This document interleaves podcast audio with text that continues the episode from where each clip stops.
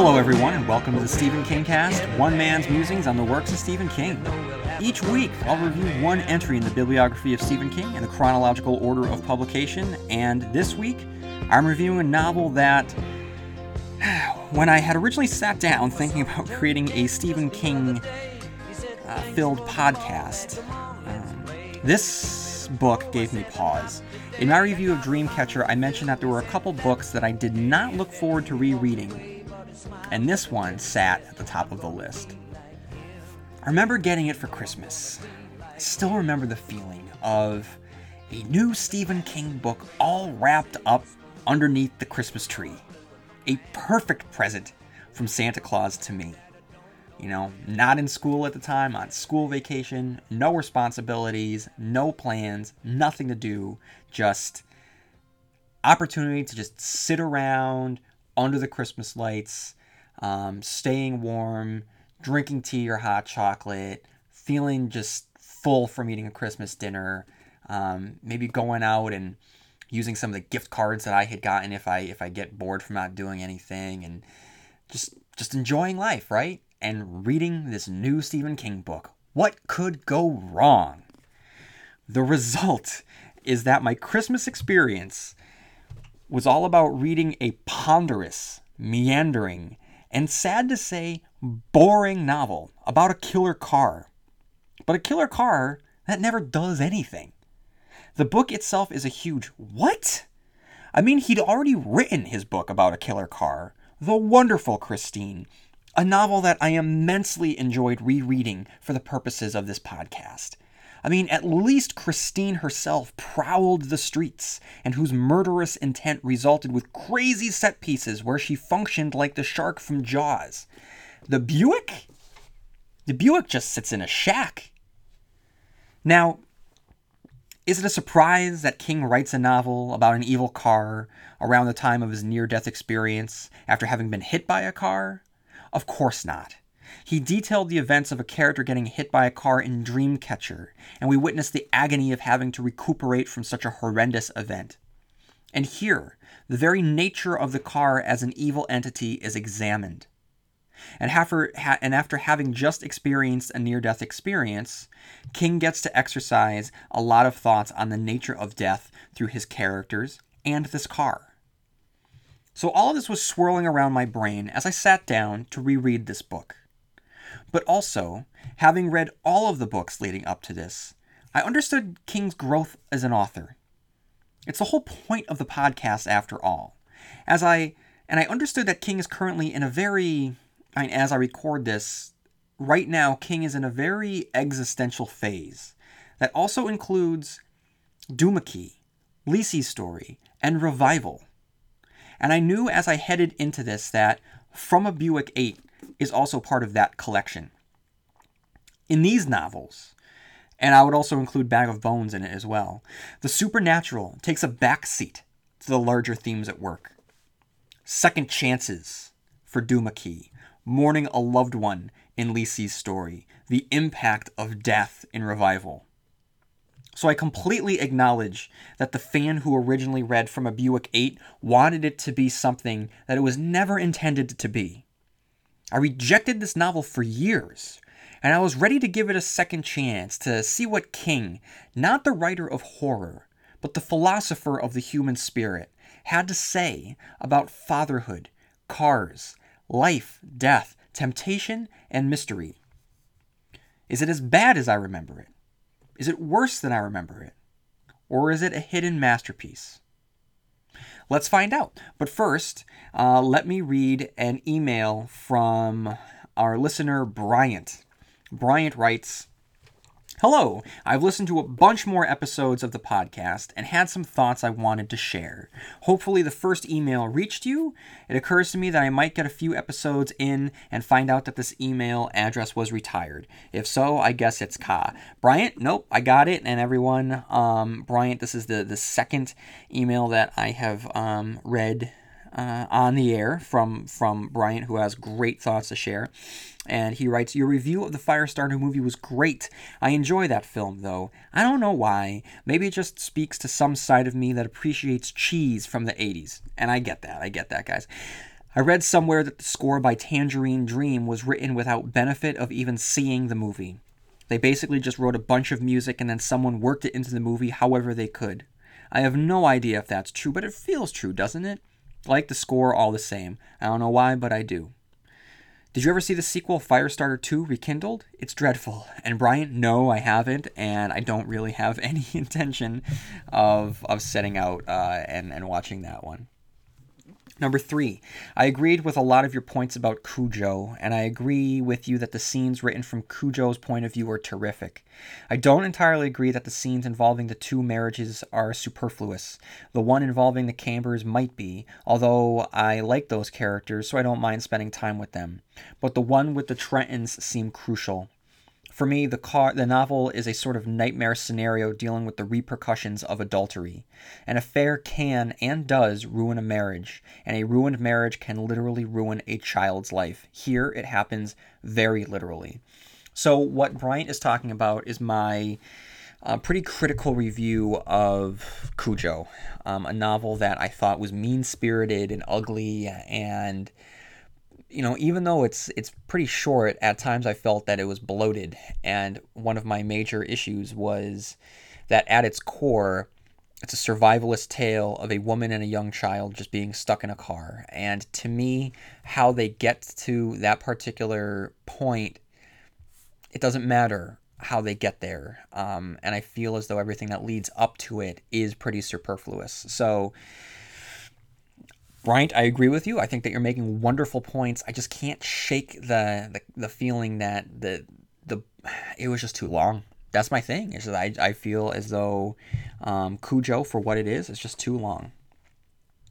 But I mean, that's the whole purpose of this podcast. I want I want people to to write in and share their thoughts. I just received another email yesterday about the boogeyman, um, which is just cracking me up because it's such a short story, and I know that I was dismissive of of the boogeyman, but I have received more emails explaining um, interpretations of that story than any other story that I have reviewed, uh, which I just think is incredible, and I love that. So just keep keep the emails coming, guys. Uh, let's see. So number five, man, you have got to read Danse Macabre at some point. It's great. A few sections here and there, but the best parts are just gold. Now, Danse Macabre. I don't know if I've mentioned it on on the podcast or not. I have read it once a long time ago during prime uh, Stephen King uh, era for me, and I was too young, uh, and I didn't want to read a, a, giant nonfiction essay on the author's themes uh, and and thesis of, of horror. But yeah, I mean, maybe when I'm done with the Stephen King cast, I'll sit down and I'll read it. And just sit back and enjoy to you know what what King has to say. I have read um, some of it. I, I did dip into it um, for some contextualization of it. And in my part three episode of my It review, I do um, wind up talking about Danse Macabre and how it is the. Uh, his thesis on horror, and so I take his his fictional thesis and his non-fictional thesis, and I and I blend them together. Number six, I loved your story about how excited for the book uh, the cover to Nightmares and Dreamscapes made you. I could listen to stories like that all day, and I suspect that every hardcore King fan uh, has a few of them. Yes, thank you, and that's why I want so many of you to just share your experiences like that with me, so I can I can read them on the air and just and we can build that community together. Number seven, your podcast about revival really makes me want to reread that novel for a second time. I found it to be a bit of a disappointment personally. I was really into it right up until the ants and the whatnot showed up. For some reason, that section left me utterly unmoved. This is very strange because, as far as I can gather, I am maybe the only King fan in existence who reacted that way. It might be due to expectations. I'd read in a review that the final section was the scariest thing ever written, or something hyperbolic like that. So I was primed and ready to have that sort of experience, and then didn't left me feeling very down on the experience altogether. But I have to say the 370 page-ish page 70 370-ish pages which preceded that were vintage Stephen King. So I'm hoping that when I revisit the book, I'll get a lot more out of it. Your podcast made me want to accelerate that process and get to it now. I'm waiting until I have time to really sit with it and take notes so that I can write a long post or two about it on my own King blog, and currently there's just no time for it. And yes, Brian, I believe that I had read something along the same lines about how it was just terrifying, the scariest thing that King has written in decades, and it's not. And I wish that whoever said that or put it out there, maybe it was the publicist and, and the publisher, I don't know, but it's it's not. And it's not supposed to be. And thankfully I didn't I didn't have my expectations too high for it.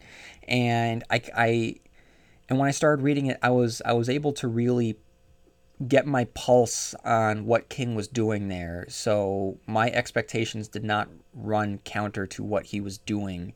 And if I had come in it from a different angle, expecting something else, I probably would have disliked it because a lot of people I talked to about revival, they don't like it. And I wonder if it's because they went into it expecting something that it was not. And I saw it for what it is. And I think that for what it is, is a near damn masterpiece. Okay, uh, number eight, my pick to play Charles Jacobs, Bryan Cranston. On Breaking Bad, he plays a guy whom we continue to love, even though he begins doing worse and worse things as the series progresses. So I think he could play that aspect of Jacobs, although I don't know how you'd pull off the age range of it. Figure that out, and there's a hell of a movie to be made out of that novel. 100% agree with that. That would be incredible. Dude has the range. Clearly, I would love to see it.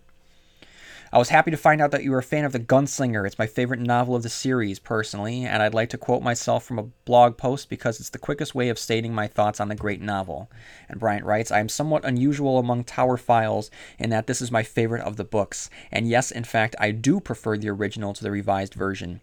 I have no problems with the revised version, and I love the changes, but there is a sort of rawness about the book present in both versions, but even more palpable in the original that just utterly captivates me. In some ways, this feels very much like a Richard Bachman novel, which means only that it feels exactly what it is.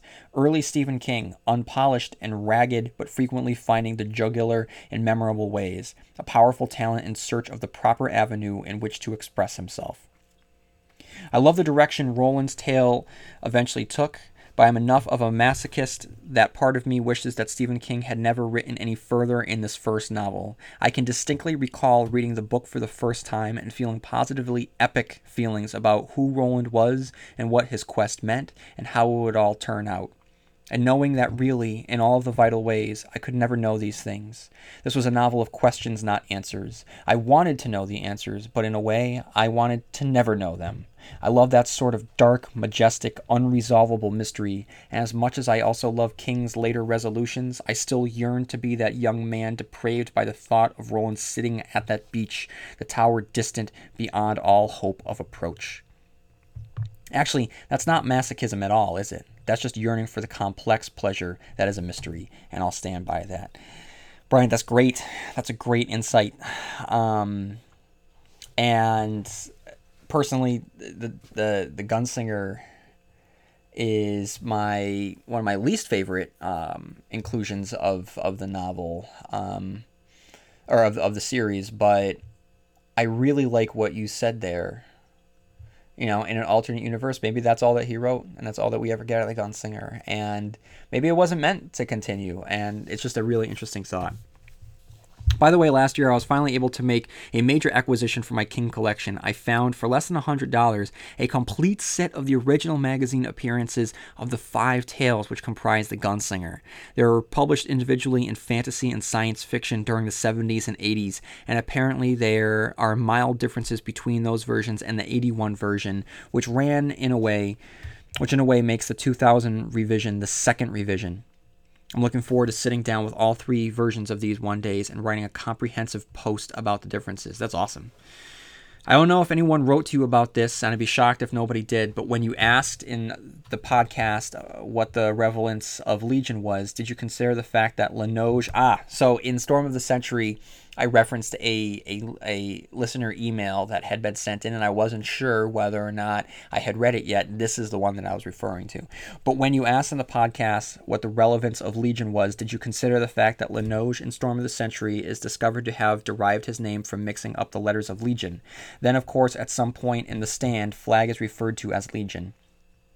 It's possible that all these characters, plus Various One and Dark Tower books, Marten Walter Farson, are all part of the same group of primordial demons who are collectively known as Legion. Maybe they also share many attributes that to some extent they think themselves as one and the same. I don't know. It's a topic I've long considered to be worthy of extensive exploration, but never gotten around to actually doing it. I think there's something there, though. Thanks for the great podcasts. I'm enjoying the hell out of them. So, Bryant, like, and everyone out there, I, like I've said about the, the whole Legion thing, I don't think that there is a literal connective tissue between these characters, between Linoge and Pennywise and Flag and there's another that referred to himself as Legion recently that I can't remember off the top of my head. But I, I don't think that there is something that, that I don't think that King is trying to say that these are the same characters. I think that the explanation is a more of a thematic one, that they're thematically cut from the same cloth. But that that's just from a sim- symbolic standpoint. Um, I, I honestly don't believe that there is this pit of hell where these characters all came from the same place. That's that's my personal opinion. So guys, if you have not done so already, feel free to write into the Stephen King cast, sorry, Stephen King cast at yahoo.com. And also if you have some free time on your hands, head on over to iTunes, write a review, because that would help out the Stephen King cast greatly. Okay, what I'm gonna do now, I'm going to buckle up turn the car on, hit the gas, and drive straight into my review of From a Buick 8, beginning with the Wikipedia summary so I will have a basis upon which I can build my analysis. The novel is a series of recollections by the members of Troop D, a state police barracks in western Pennsylvania, after Curtis Wilcox, a well liked member of Troop D, is killed by a drunk driver. His son Ned begins to visit the barracks. The cops, the dispatcher, and the custodian quickly take a liking to him and soon begin, begin telling him about the Buick 8 and its title. It is in some sense a ghost story in the way that the novel is about a group of people telling an old but unsettling tale. While the Buick 8 is not a traditional ghost, it is indeed not of their world. The Buick 8 which resembles a vintage 1953 Buick Roadmaster, has been in storage in a shed near the barracks since 1979 when it was left at a gas station by a mysterious driver who then disappeared. The car they discover is not a car at all. It appears to be a Buick Roadmaster, but the steering wheel is immobile. The dashboard instruments are useless props. The engine has no moving parts and ignition wires that go nowhere. The car heals itself when scratched or dented, and all dirt and debris are repelled by it.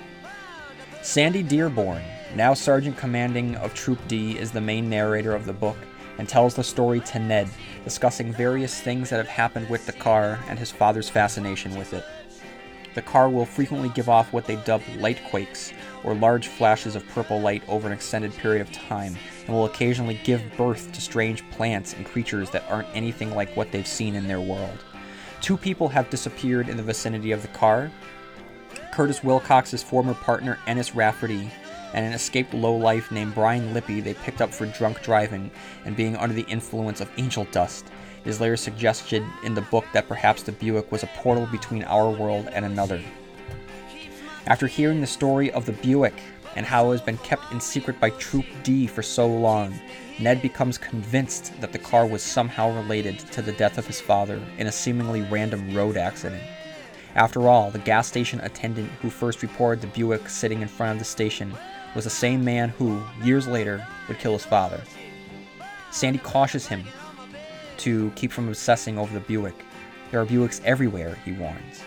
But after leaving Ned at the Troop D facility to eat at a diner, he realizes Ned never asked about one subject actively avoided asking about it, whether anyone considered destroying it. He realizes that Ned is determined to destroy the Buick, and that the Buick, in fact, wants to use that impulse to take Ned into the world it connects to ours. Sandy returns to the shed to find Ned sitting in it, Ned having poured gasoline under the car and holding a pistol and a match. Just as Sandy pulls Ned out, the Buick transforms into a portal, trying to draw both Ned and Sandy inside. The rest of the staff arrive on the feeling that something bad may happen, all of them helping recall the story of the Buick's origin at their own station, and manage to pull Ned and Sandy free, but not before Sandy glimpses into the world on the other side of the Buick. He sees Lippy's swastika necklace and cowboy boot, along with Ennis's Stetson and Ruger. One last story is told, revealing that destroying the Buick actually was discussed. However, they came to theorize that the Buick functions as a sort of regulator valve, drawing in and out between the two worlds, and that destroying it would do much more harm than good, releasing whatever malign power is maintained by it.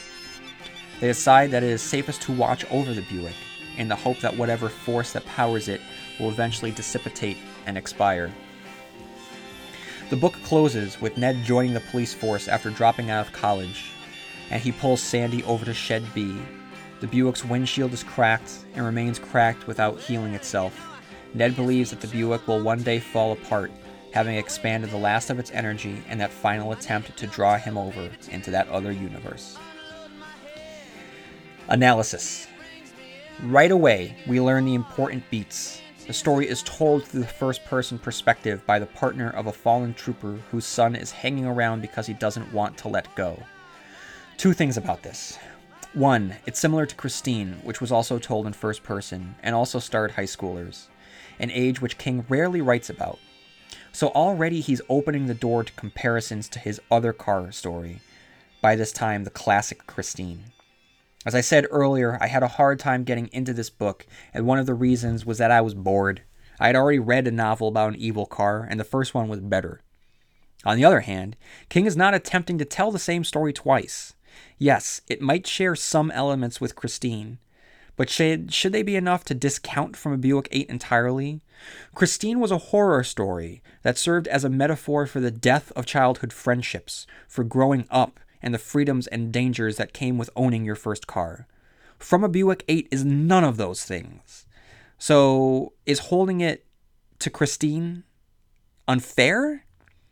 From a Buick 8 is a quiet examination on the state of mourning, of trying to grasp universal concepts while existing in the rhythms of a day to day life that threatens to take you further and further from the person you're trying to remember. And that's the real horror, isn't it? That we do move on that in our DNA we've built a coping mechanism that's the equivalent of a conveyor belt to just carry the dead away from us. In order to enjoy from a Buick 8, you have to place Christine on that conveyor belt. You might love it, and you might love Dennis and Arnie and Lee and maybe even Christine herself. But their story is told, and this is not their story. Christine was a story about a very active, sentient car that allowed King to write his very own teenage death song. By its very nature, it's going to be different from a Buick 8, which is a static object. Furthermore, the Buick doesn't have a cute nickname. It's not going to be that evil car. It's going to be distant and secretive, like death itself, or the inner mysteries of life. And in its heart, that's what this novel is about about introspective musings. So it's our so our job is to see if King manages to write a novel that lives up to his intent. And right away he's able to place us there with little details we can bite into, like the description of the blown out sheds of tractor trailer tire that we've all seen on the highway. He takes this detail and builds it up from the death of Trooper Curtis Wilcox. The death itself is both small and magnified at the same time. You know, why should a man die like that, inspecting a tire flap on a big rig? It seems so small, but from it, we and Ned will extrapolate much larger questions. What does a death like this say about our world? What is the point if it can end so meaninglessly? Dreamcatcher was King's first opportunity to write about the car crash that almost took his life. Through the character of Jonesy, he manages to detail the impact and the rehabilitation that followed. With the novel, which, though it might unspool later in the story, remains centered in all aspects of the crash, both pre and post crash, King began his first steps at working through a traumatic experience, the likes of which you and I hopefully will never have to endure. But he covered all of those examinations up in a messy story about aliens and Down syndrome, friendships, the military, alien possession, aliens sliding out of your butt, alien spores, and more. There's so many elements in play within Dreamcatcher that it's easy to lose touch with what King is trying to say about nearly dying. Here, he has the opportunity to truly flesh it out. Both novels deal with the aftermath of a car crash at the hands of a driver not in control. King makes sure to recreate the intent or lack thereof of the driver who had done this to him, first by recreating him as a feeble old man who shouldn't have been driving, and here as a bumbling drunk who took his eyes off the road to snag a beer. Sandy, our narrator, then drives into the aftermath of Ned Wilcox who has begun to devote his time to helping out the Troop D house. And with this, King makes a quick little but nevertheless important uh, statement on life after death. As everyone sits and chats with Ned, Sandy tells us none of the talk was about his father. All of the talk was about his father. You understand. King then goes on to posit that we're all comprised of different links in a chain one that was broken when Curtis died. Sorry, guys. A new chain is forming with Ned taking over custodial and dispatch duties in the barracks. And with every routine and relationship he forms, the chain grows stronger. This occurs during the moment when Ned first takes dispatch duty and King fills the scene with, with emotional truth that I never would have thought possible. How many movies have we seen where someone is pulled over? How many times have we ourselves been pulled over? This takes the well worn concept of being pulled over and places us behind the scenes, in the station, with the importance of dispatch and the little details like whether or not the driver has a registered license or whether uh, this this this registered license all of a sudden has life or death weight to it. The way they imagine the trooper sitting in his cruiser, keeping his eye on the driver, trying to determine what type of man or woman he might be. There are too many unknown variables for this to ever be truly safe. And King captures that in a way that I've never seen captured before. And I don't think that many of us have ever really thought about it like that way before. So many of us, you know, in this experience, if we're pulled over, we see being pulled over, we put ourselves in that particular situation and we think about the inconvenience of it, inconvenience of not being able to get to where we want to go, where we were stopped um, on our way to getting there by the police, and then just the the inconvenience of having to pay the ticket, right? You know, so we very rarely are able to take ourselves out of our own shoes and think about the larger picture here, what that must be like having to approach an unknown car, not knowing exactly what's going to happen when you get to it. With Troop D, Ned has found a new family to share his life experiences, both big and small. You can't help but smile when he bursts into the barracks to announce that he's been accepted into college. After a nice celebration with the crew, Sandy later discovers Ned out back crying, and it's understandably why. The troop can be there for him, but they can't replace his father. Sandy and Ned have an honest conversation about mourning, or rather, Ned has an honest venting session, and Sandy just listens.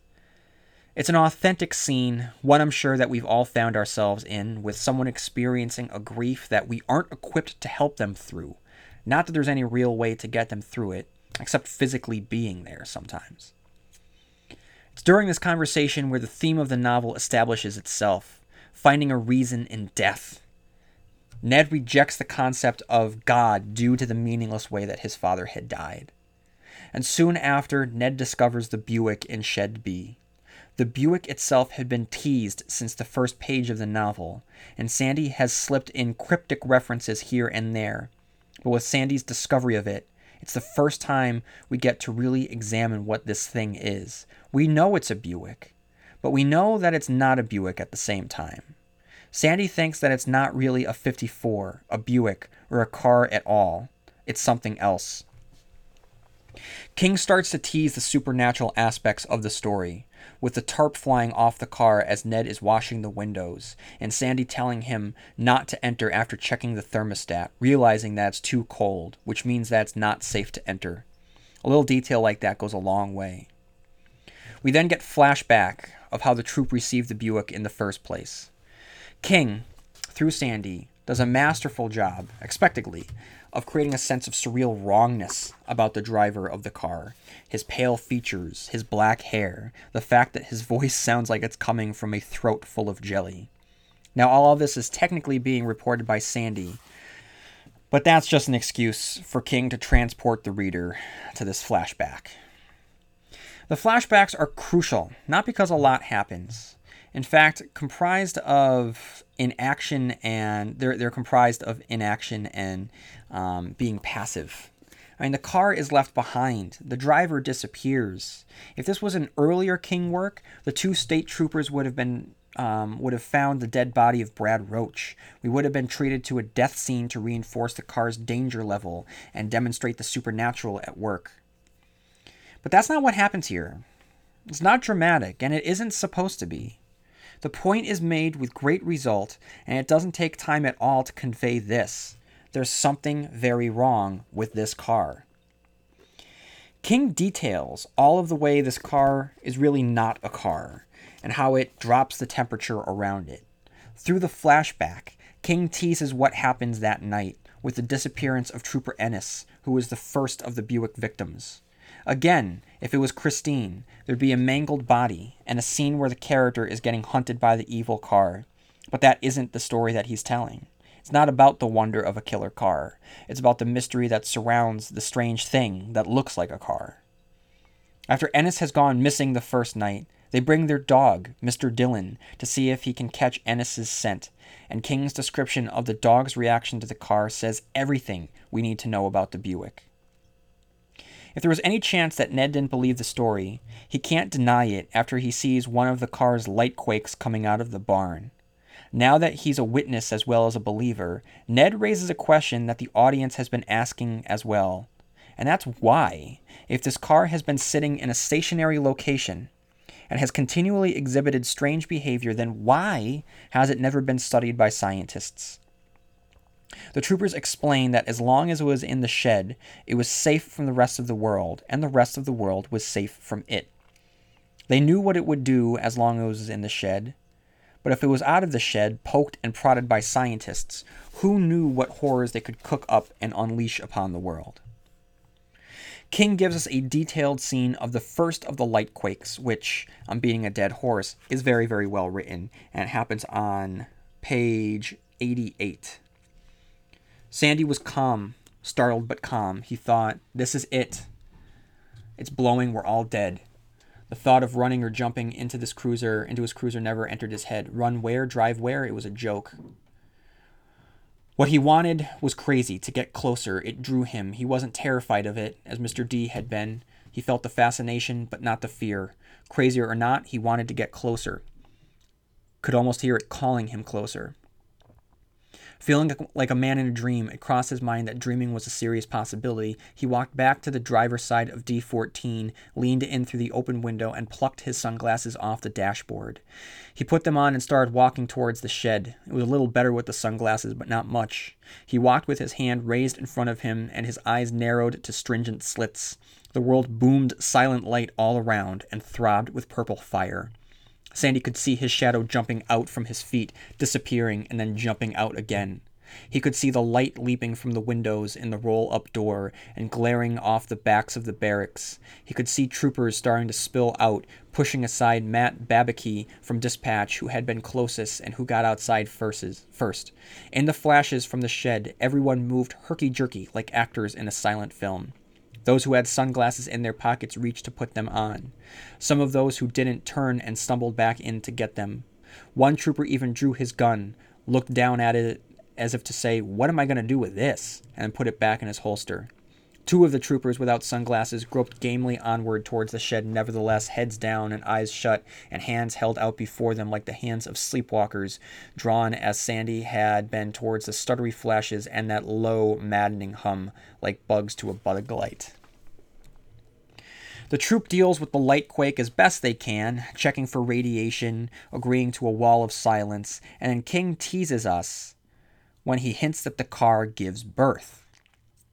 The scene builds up tension as Huddie and Arky debate then decide to enter the shed after the custodian had discovered something in the corner of the shed. It's easy to understand their hesitation as they enter. It is a Stephen King novel after all. They find a dead bat creature that fills them with the certainty of alien origin and, and unsettles them greatly. What this novel is doing is simply providing the unnatural and allowing it to affect our characters rather than have our characters have to act upon it with heroism or determination as so many horror novels require. This is different. This is a more realistic, if that's the word you want to use, examination of what you would do if placed in this situation.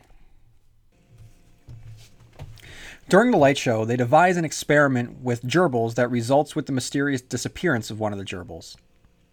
They then decide to dissect the creature that could best, des- best be described as bat like. Later, during a massive light show, a monstrous fish creature slides out of the trunk, as big as a sofa and horrifying. King describes the tentacle like features that project from its front, which immediately instill an alien quality to it. Um, and then King gives a long sequence involving involving a crash, a tanker, a bus, a fire, and a prisoner, which culminates with the dog, Mr. Dillon, rushing into the shed. And though we've seen alien animals before, this is the first time that we see uh, an alien humanoid. Some force originating in the Buick, I suppose. That's what I'm talking about. I don't know if that's the case or not. I only know that the door was open. That was where the worst of the stench was coming from, and was where Mr. Dillon was going. Shirley ran down the steps, Huddie right behind her, both of them yelling for Mr. D to come back. They passed us. George ran after them, and I ran after George. There had been a light show from the Buick two or three days before. I hadn't been there, but someone had told me about it, and the temperature had been down in Shed B for almost a week, not a lot, only four or five degrees. There were a few signs, in other words, but nothing really spectacular. Nothing you'd get up in the middle of the night and write home to mother about. Nothing that would have led us to suspect what we found when we got inside. Shirley was first screaming Dee's name, and then just screaming. A second later, and Huddie was screaming too. Mr. Dillon was barking in a lower register by then, only it was barking and growling all mixed together. It's the sound a dog makes when he's got something treed or at bay. George Morgan yelled out, Oh my Lord, oh my dear Jesus Christ, what is it? I went into the shed, but not very far. Shirley and Huddie were standing shoulder to shoulder, and George was right behind them. They had the way pretty well blocked up.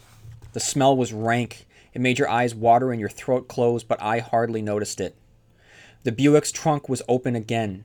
Beyond the car, in the far corner of the shed, stood a thin and wrinkled yellow nightmare with a head that wasn't really a head at all, but a loose tangle of pink cords, all of them twitching and squirming. Under them, you could see more of the yellow, wrinkled flesh. It was very tall, seven feet at least. Some of those pink cords lashed out in one of the overhead beams as it stood there.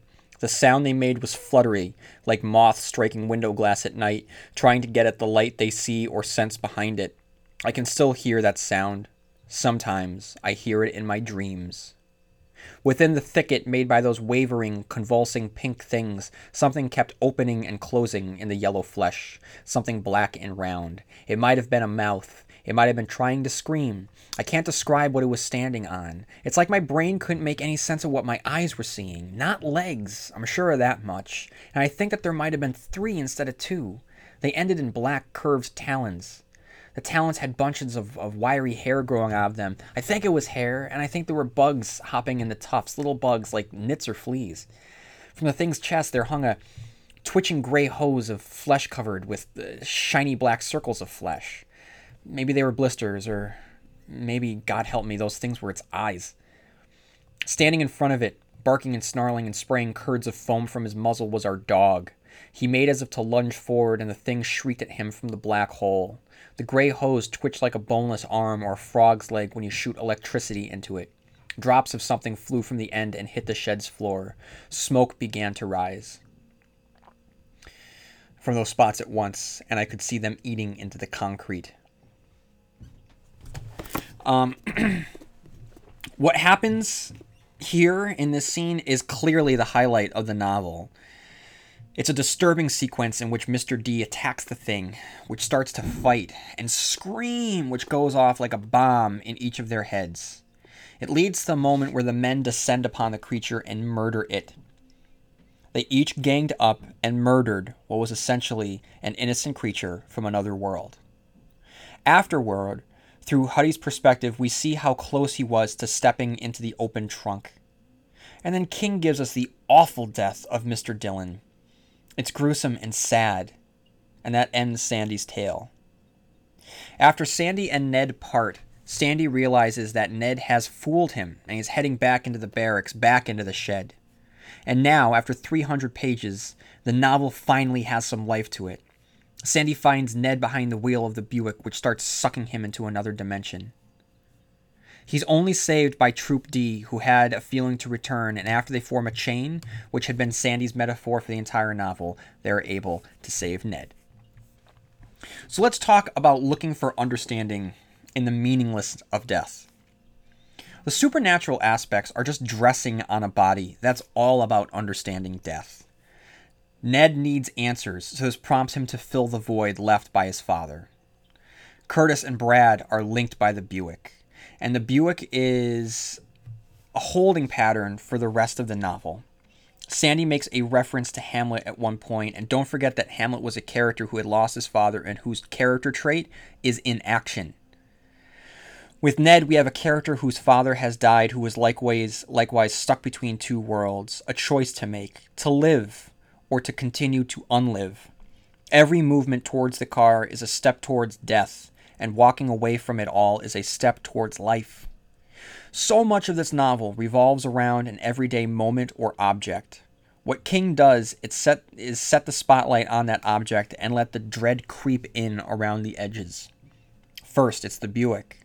It's also the shed, which the, houses the monster. It's Trooper Ennis's car. Finding the car at the barracks after Ennis has supposedly gone home suggests menace and danger. But the car doesn't do anything. There's no blood in it. There's no signs of a struggle. It's just a car. The car should not should not be there because the driver is not supposed to be there. The inaction continues. The light quake feels like a buildup to something, yet that something never comes. The trunk will then release a bat, but it doesn't attack our characters, as it has died already. King doubles back on the purposelessness, purposelessness, yes, purposelessness of um, reality after the car's first light quake. After Curt takes the uh, Polaroid shots of the car, King writes, "Some had been taken during the flashes and showed almost nothing. The glimmer of grill work, a piece of that Buick's roof. Others were much clearer." The best had that odd, flat, declamatory quality which is the sole property of Polaroid photographs. I see a world where there's only cause and effect, they seem to say, a world where every object is an avatar and no gods move behind the scenes. Even the catchphrases speaks of death, inaction, and meaninglessness. Curiosity killed the cat and satisfaction brought him back. At one point, Sandy even questions if that second part is a lie. That would mean that all the thing that the only thing that happens here is that curiosity kills the cat. All there is is death. You know, what we're going to get here are what we're not going to get here is any answers that go along with it. It's like Sandy says on page 158. There never was an answer. Everything to do with the Buick was a shimmer mirage, like the ones you see on I 87 when it's hot and bright. Except that's not quite true either. If it had been, I think we could have dismissed the Buick eventually. The way you realize that you're not going to catch whoever did it, that the guy is going to slide. With the Buick and the things that came out of the Buick, there was always something you could catch a hold of, something you could touch or hear. And later, Sandy realizes that Ned is trying to fit the Buick into the story so that his father's death makes sense, which we get on uh, the bottom of 179 to 180. My own anger rose out of refusal to take everything I wanted to give, for having the gall to pick and choose. But where did this come from? What was its center? That his mother had been lied to, not just once, but over and over as the years passed? That he himself had been lied to, if only by omission? Was he mad at his father for holding on to a secret? Mad at us? Us? Surely he didn't believe the Buick had killed his father. Why would he? Bradley Roach was safely on the hook for that. Roach had unspooled him up the side of a pulled over 16 wheeler, leaving a blood smear 10 feet long and as tall as a state trooper, about 6 feet 2 in the case of Curtis Wilcox, pulling his clothes not just off but inside out as well in the scream of brakes, all the while the radio playing WPND, which billed itself Western Pennsylvania's country fried radio. What else could it be but country with a half drunk lowrider like Bradley? Daddy sang bass, Mama sang tenor, as the coins were ripped out of Curtis Wilcox's pants, and his penis was torn off like a weed, and his balls were reduced to strawberry jelly, and his comb and wallet landed on the yellow line. Bradley Roach responsible for all of that. Or maybe you wanted to save some blame for Dickie's convenience in Statler that sold him the beer. Or maybe for the beer company itself with its good time ads about cute talking frogs and funny ballpark beer men instead of dead people lying by the highway with their guts hanging out. Or maybe you want to blame it on Bradley's DNA, little twists of cellular rope that had been whispering, drink more, drink more, drink more, ever since Bradley's first sip because some people are just wired up that way, which is say, like suitcase bombs are ready to explode, which is absolutely zero comfort to the dead and wounded. Or maybe God was to blame. God's always a popular whipping boy because he doesn't talk back and never writes columns for the op ed page. Not the Buick, though, right? He couldn't find the Buick in Curt's death no matter how he traced it. The Buick had been sitting miles away in Shed B, fat and luxy and blameless on its white wall tires that wouldn't take dirt or even the slightest pebble in the treads, but repudiated each and every one, right down, as far as we could tell, the finest grain of sand. It was just sitting there and minding its business when Trooper Wilcox bled out on the side of the Pennsylvania State Road 23. And if it was sitting there all the while in the faintest baleful reek of cabbage, what of that? What's interesting here is that Sandy is growing frustrated with Ned's refusal to understand that their lives do not revolve around the Buick. And I love this. The Buick was simply a part of their lives. If the Buick represents death, then Sandy is really frustrated that the boy is refusing to believe that death is a part of life. And that, like it, the Buick is not here to provide meaning to somebody's life. Sandy ruminates on the boy's insistence that there should be meaning on page 307. I laughed and clapped him on the shoulder. The shadows had gone out of his face, and suddenly it was possible to like him again. As for his questions and his childish insistence that the story must have an ending, that the ending must hold some kind of answer, time might take care of it. Maybe I'd been expecting too many of my own answers. The imitation lies we see on TV and in the movies whisper the idea that human existence consists of revelations and abrupt changes of heart. By the time we've reached full adulthood, I think this is an idea we have on some level come to accept. Such things may happen from time to time, but I think that for the most part it's a lie. Life's changes come slowly. They come the way my youngest nephew breathes in his deepest sleep. Sometimes I feel the urge to put a hand on his chest just to assure myself he's still alive. Seen in that light, the whole idea of curious cats attaining satisfaction seems slightly absurd. The world rarely finishes its conversations. If 23 years of living with the Buick 8 taught me nothing else, it should have taught me that. At this moment, Curt's boy looked as if he might have taken a step towards getting better, maybe even two. And I couldn't let that be enough for one night. I had my own problems. King ultimately reminds us that while we're alive, we're supposed to live. And life is the relationship that we form with those around us, the distillation of Sandy's belief, which manifests itself when the literal chain of people dragged Ned away from the car's clutch. Ned might have a better understanding, but he can't entirely let it go, wanting to know where it came from. And Sandy's response is perfect. You don't know where you came from or where you're going, do you? I asked him. But you live with it just the same. Don't rail against it too much. Don't spend more than an hour a day shaking your fists at the sky and cursing God. Final thoughts before I get into the Stephen Kingisms and the Easter eggs. From a Buick 8 is not what I remember it Again, I was not in the right frame of mind when I first read it. I wanted horror. I wanted tension. I did not want rumination and introspection. But with that said, I still don't believe that it lives up to its promise. of an examination of moving on from a death in the family. But I'll say that the dread, mystery, and wonder that the Buick brings is effective. And the entire time, I thought that it could make for a very interesting movie. With Troop D documenting it from the beginning, it's a perfect way for this to, to turn this movie into a found footage film, which, as far as I can think of, hasn't been done with a Stephen King story yet, and would be a good way to distance itself from Christine. But here's the thing, guys. This novel, it's the Seinfeld of horror novels. It's about nothing.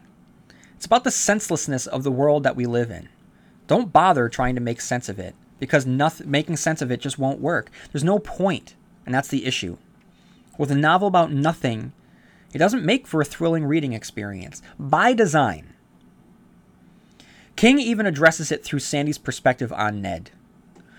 What happened when you dissected the bat thing? Tell me about the fish. Tell me everything. But, this is important, tell me a story. One that has a beginning and a middle and an end where everything is explained because I deserve that. Don't shake the rattle of your ambiguity in my face. I deny its place. I repudiate its claim. I want a story. So, this here seems to be King putting it out there for the critics who might rail against the fact that it just kind of, like I said before, just meanders. It doesn't have that much of a structure, and it doesn't. Yes, it builds towards a climax where they they pull the the the boy from the the car before the car can suck him in, but again, it's just one one piece that's tacked onto a series of, of other little vignettes and it, it isn't really the the culmination of of a plot point. The the novel never builds really towards anything, much in the way that life doesn't. Life just goes, life just flows, and this novel does the same. And with the quotes that I have I've read so far, shows that it just it just kind of ends, just like life, for some of us. Well, for all of us, eventually when the end comes, some of us will have the opportunity to say goodbye, others will not. Um, and it's up for it's up to those who are left living to make sense of things in their own way and ride that conveyor belt of life and and move on. Yes, in the end, King gives us some hope in the sense that Ned is saved, like I said, through the power of those around him. Life literally reaches out to snatch him from the clutches of death, so extrapolate meaning from that, if you will. I just feel that it can't take away from the fact that it, even though it's done well, I still found it to be boring, which sucks because it is effective in what it does, but it doesn't necessarily make for a, an interesting read. Interesting in an academic sense, not interesting from a sensation of reading sense. Um, so that's a disappointment. It's done well. I understand what he's doing with it, but I'm never going to read it again. Um, it's a short novel. I mean, just over 300 pages. I mean, it's a very short novel, but just to me, it felt like it wouldn't end. So, to really close out the thoughts on From a Buick I I'm able to distance it from Christine and trucks and the road virus heads north. And everything he's done with a with a car before. And i like what he's doing with it. Um, using the the car itself as a metaphor for inactivity for trying to come up with a sense of meaning in a meaningless world. I, and death itself. I like all of that. So i understand that. But um, i don't know. I just wonder if you can do that while also telling a story and making it a little bit more thrilling. I don't know. What are your thoughts, guys? Let, let me know by writing into StephenKingcast at yahoo.com. So, to really, really close it out, I'm going to read uh, the Stephen Kingisms and the Easter eggs. The Stephen Kingisms, first of all, the evil car. Like I've said, I mean, clearly, um, this is not the first time that, that King has uh, written about a some sort of evil vehicle. Uh, number two is tearing paper into streams to relieve tension. In the story of how the Buick wound up in the possession of the state police, the gas station attendant rips up strips of newspaper while waiting for the driver to return, just like the Bronson Pinchot character from Langoliers. Toomy. Number three is Strange Light Coming from the Shed, uh, which we first saw in Tommyknockers and here in From a Buick 8. Number four is Addiction. Curtis and Tony were addicted to the Buick, and this is just the latest in a long list of addiction that we have seen in the pages of Stephen King works. And the last one is probably the most important. It is the strength of a community coming together to overcome an obstacle, which I believe is the heart of Stephen King's thesis, um, and it's it's the it's what we see again and again and again in his works. And we have two Easter eggs, guys. The first of which is Inside View. Um, Sandy thinks about this newspaper at one point. Inside View is a tabloid that was first seen in the Dead Zone, and we have followed its um, one of its employees, Richard Dees, in both the pages of the Dead Zone and the Night Flyer, and the tabloid itself has been spotted in numerous um, Stephen King stories. And then we have Low Men in Yellow Coats. Uh, one of the, the, the driver of the, the, the Buick is one of the Low Men. He's described very similarly to the way that the Low Men were described in Low Men in Yellow Coats from the pages of Hearts in Atlantis. And we will see the Low Men again very soon when we get to the final pages of The Dark Tower. Okay, guys, that's all that I have from a Buick 8. And next week, what am I reviewing next week, guys? But uh, everything's eventual. That's what it is. It's uh, everything's eventual. Uh, his early 2000s short story collection. Uh, so make sure that you stick around for that. I will also be reviewing the uh, John Cusack, um, Samuel Jackson starring adaptation of 1408, story that was included in Everything's Eventual. And then after that, guys, after that, we're going to be taking our final steps towards the Dark Tower as I begin to make my review of Wolves of the Calla, Song of Susanna, and the Dark Tower Book 7, The Dark Tower. So we got some really good stuff coming up. Looking forward to sharing it with you. And until then, may you have long days and pleasant nights. And I will see you here next week where M O O N spells Stephen King. Cradle and the silver spoon. Little boy blue and the man on the moon. When you're coming home, son, I don't know when, but we'll get together then, Dad. We're gonna have a good time there.